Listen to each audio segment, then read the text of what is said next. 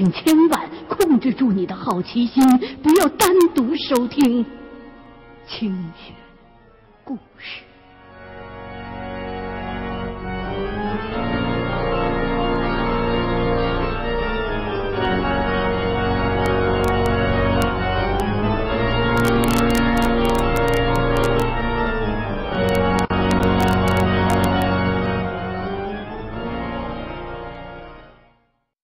类鬼魂，我应付过好几回，难度是很高的，因为这种亡魂对付活人的方式通常很野蛮，容易被他们伤到，而且他们都是满心的怨念，很难被带路的。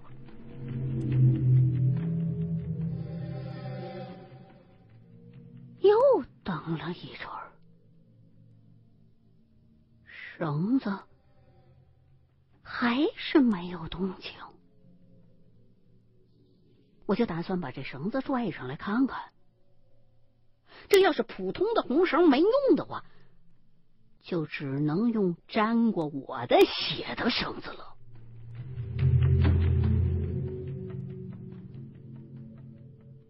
当我把这根红绳又慢慢的。出井口的时候，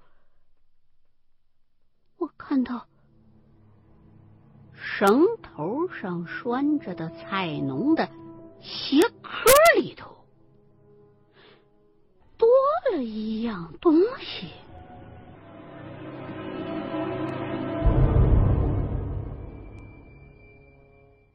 那是一只小小的。油布包包，这是那只鬼放进鞋里头来的。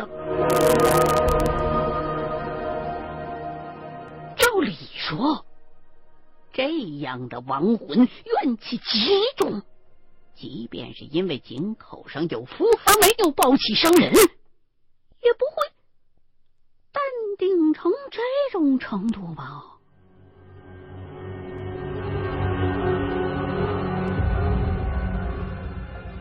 我不是鬼，所以他们的心思，我大多数只能靠猜。我猜，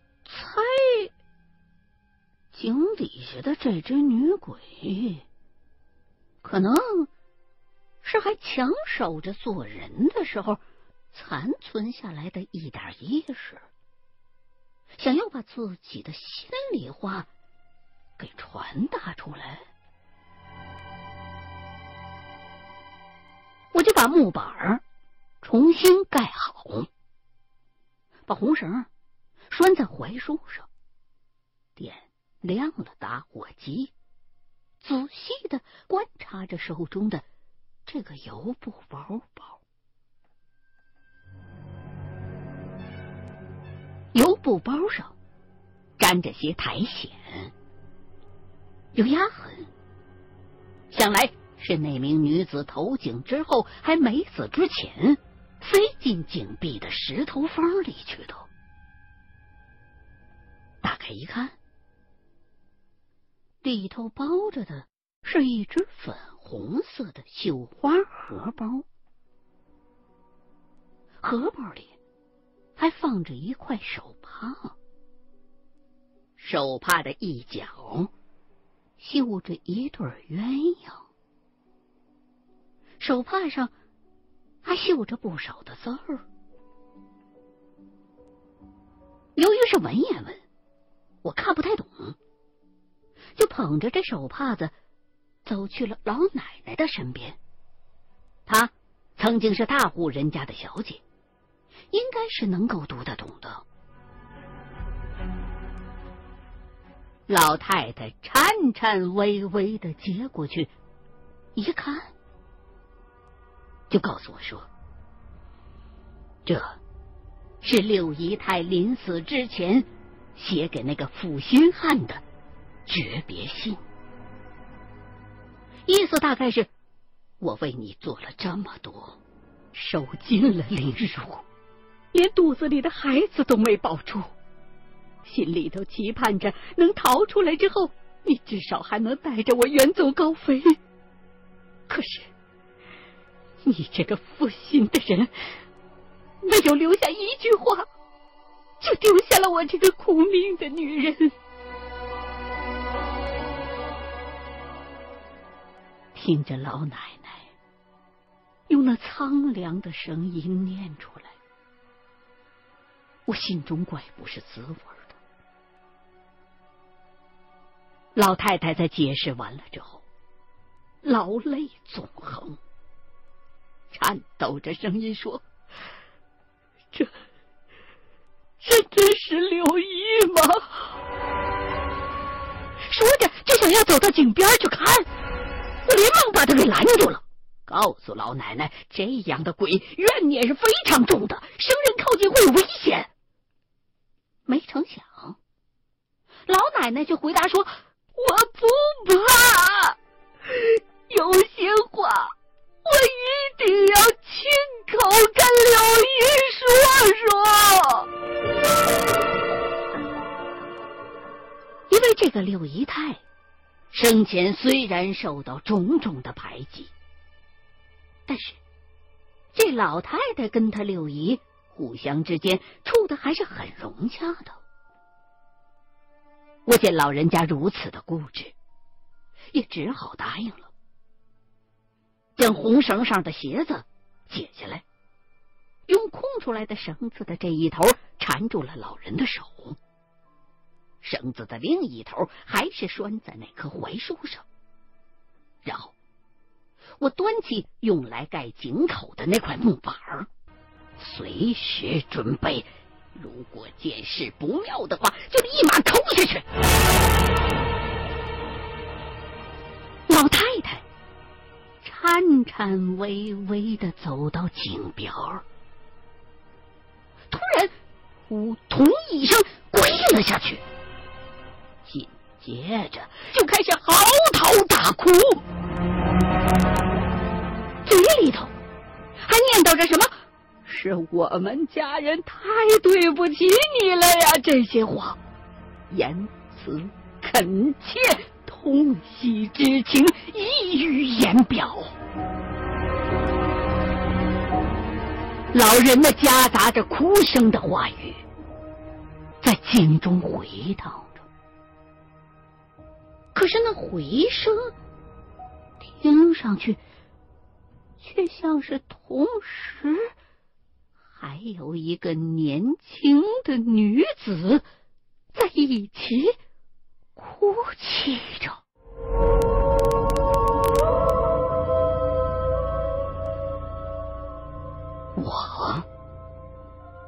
在一旁一直严阵以待。只要状况有丝毫不对头的话，我就得立马暴力收魂。没办法，总不能让一个已经死去了六十多年的亡魂再害死一个八旬的老人吧。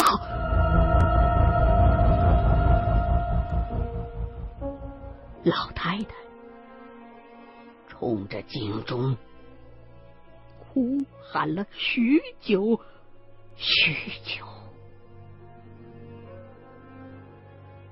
忽然，那个女人哭泣的回声停了，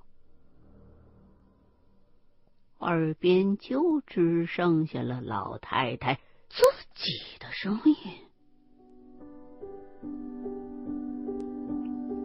老太太自己也察觉到了，愣了一会儿之后，就抬起头来。告诉我说，刚刚好像有个人在他的额头上亲了一下。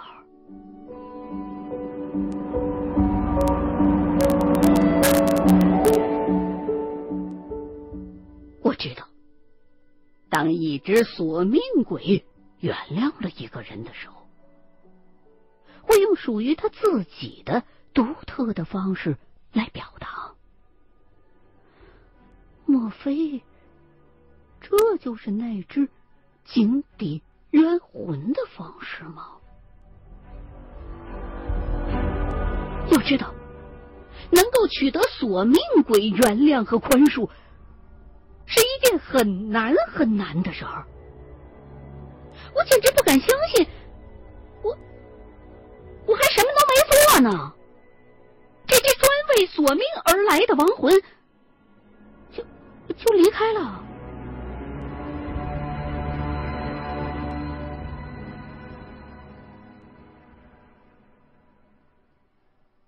放下木板儿，另取了一段红绳，再一次小心翼翼的试探之后，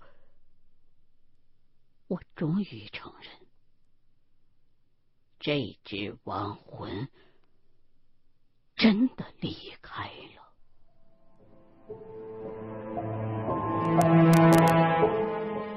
想来。应该是老奶奶刚才的那一番代表家人的忏悔，和他本人发自内心深处的思念和怜惜，消解了六姨埋在心中整整六十六年的怨恨吧。我简直难以想象。无论是人还是鬼，在漫长的六十六年的时间里，都以仇恨作为自己存在于这个世界上的动力。这该是一件多么痛苦的事儿！大多数人的一生只有一个六十六年，六姨太。活了二十二年，却恨了六十六年，实在是可怕、可悲而又可悯。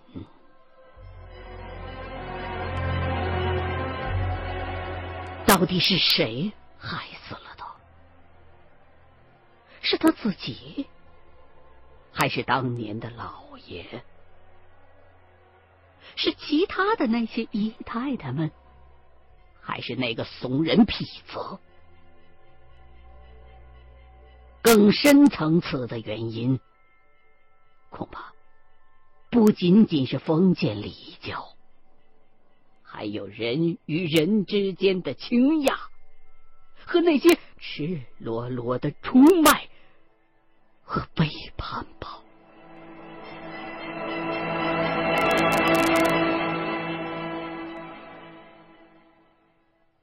确认女鬼已经不在了之后，我就把那只油布包和那块手帕交给了老奶奶和大姐，又吩咐了他们三件事：一是要拆掉井口的那只露露，破除这个六十六年的结界；二是要拆掉木质的牌坊，因为那是对六姨太侮辱的标志；第三。务必要去找到那个痞子的后人，让他们替自己的祖宗到井边来磕头谢罪。大姐早已经惊得目瞪口呆，听到我这么一大堆的叮嘱之后，才回过神来，连连点头答应。我虽然没收他们家分文。但还是恳求大姐能够找到一台车什么的，连夜送我下山。因为我发现待在这个地方，我心里边不舒服。大姐连连答应，然后请来一位亲戚，用三轮摩托连夜载我下了山。在邛崃市又逗留了一宿之后，稍作休整，我又继续向雅安和康定。前行。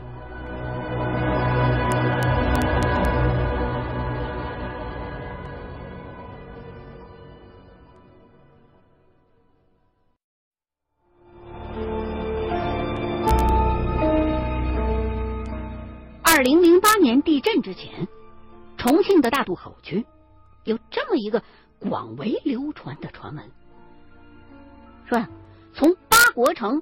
到大渡口曲阜之间的路段有一条五百来米长的穿山隧道。零八年三月份的时候，有几台车经过这条隧道时，都遇上了同一件怪事儿。每天晚上九点四十四分，当有车驶入那个隧道口的时候，如果车的后排座上还有位置的话，那座位上就会突然出现一个穿着红衣服、扎着羊角辫的小女孩。这个小女孩会忽然开始大哭，哭着喊要妈妈。遇到这种情况的司机，胆小的停车就跑，胆大的一脚油门闷下去，直窜出这隧道的出口。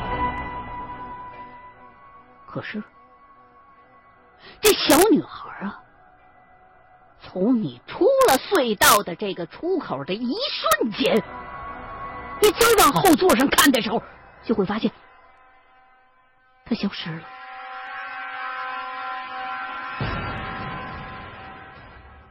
没钱的司机，也许就会被吓得待在家里头好几天不敢出门；有点钱的司机呢，就会找个人来帮忙化了这次邪门。我接的这一单业务，委托人就是一个有着同样遭遇的有钱人。他通过一些关系打听到了我，知道我是干这个的。亲自上门来，希望啊，我能够帮他做些什么。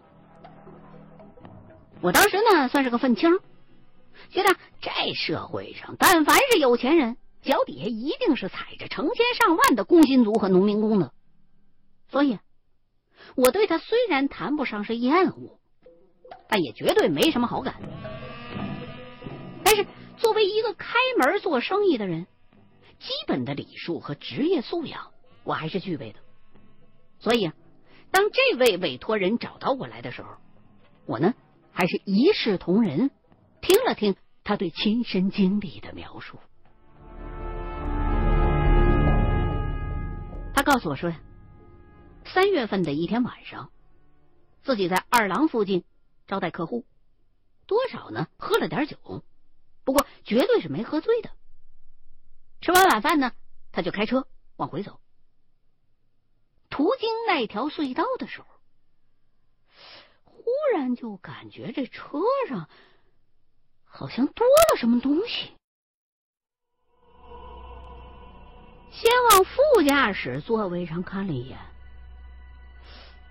没什么呀，就又通过车内的后视镜看了一眼后排座。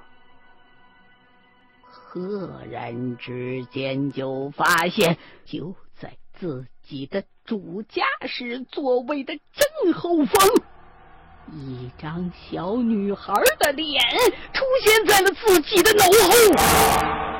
他当场就被吓得猛踩了一脚刹车，他马上又反应了过来，觉得是不是自己真的喝多了，就再次。通过后视镜望向后排座，结果他惊恐的看到那个小女孩还坐在那儿，不单单是坐着，嘴里头还开始哇哇的大哭，一边哭一边喊妈妈。当他意识到这一切真的不是自己的幻觉的时候，就一脚油门奔了下去，车子就好像是一支离弦的箭一般，高速的冲出隧道。一出隧道，后座上那个小女孩的哭声就戛然而他再一次鼓起勇气，回过头去一看，后车座上已经空无一人了。他就又开始怀疑自己是不是真的喝多了，可是又觉得刚才那一切发生的感觉也太真实了。为了安全起见，他把车又向前开出了一段距离，离那隧道的出口远远的，停靠在了路边，下车跑远，最后是打车回了家。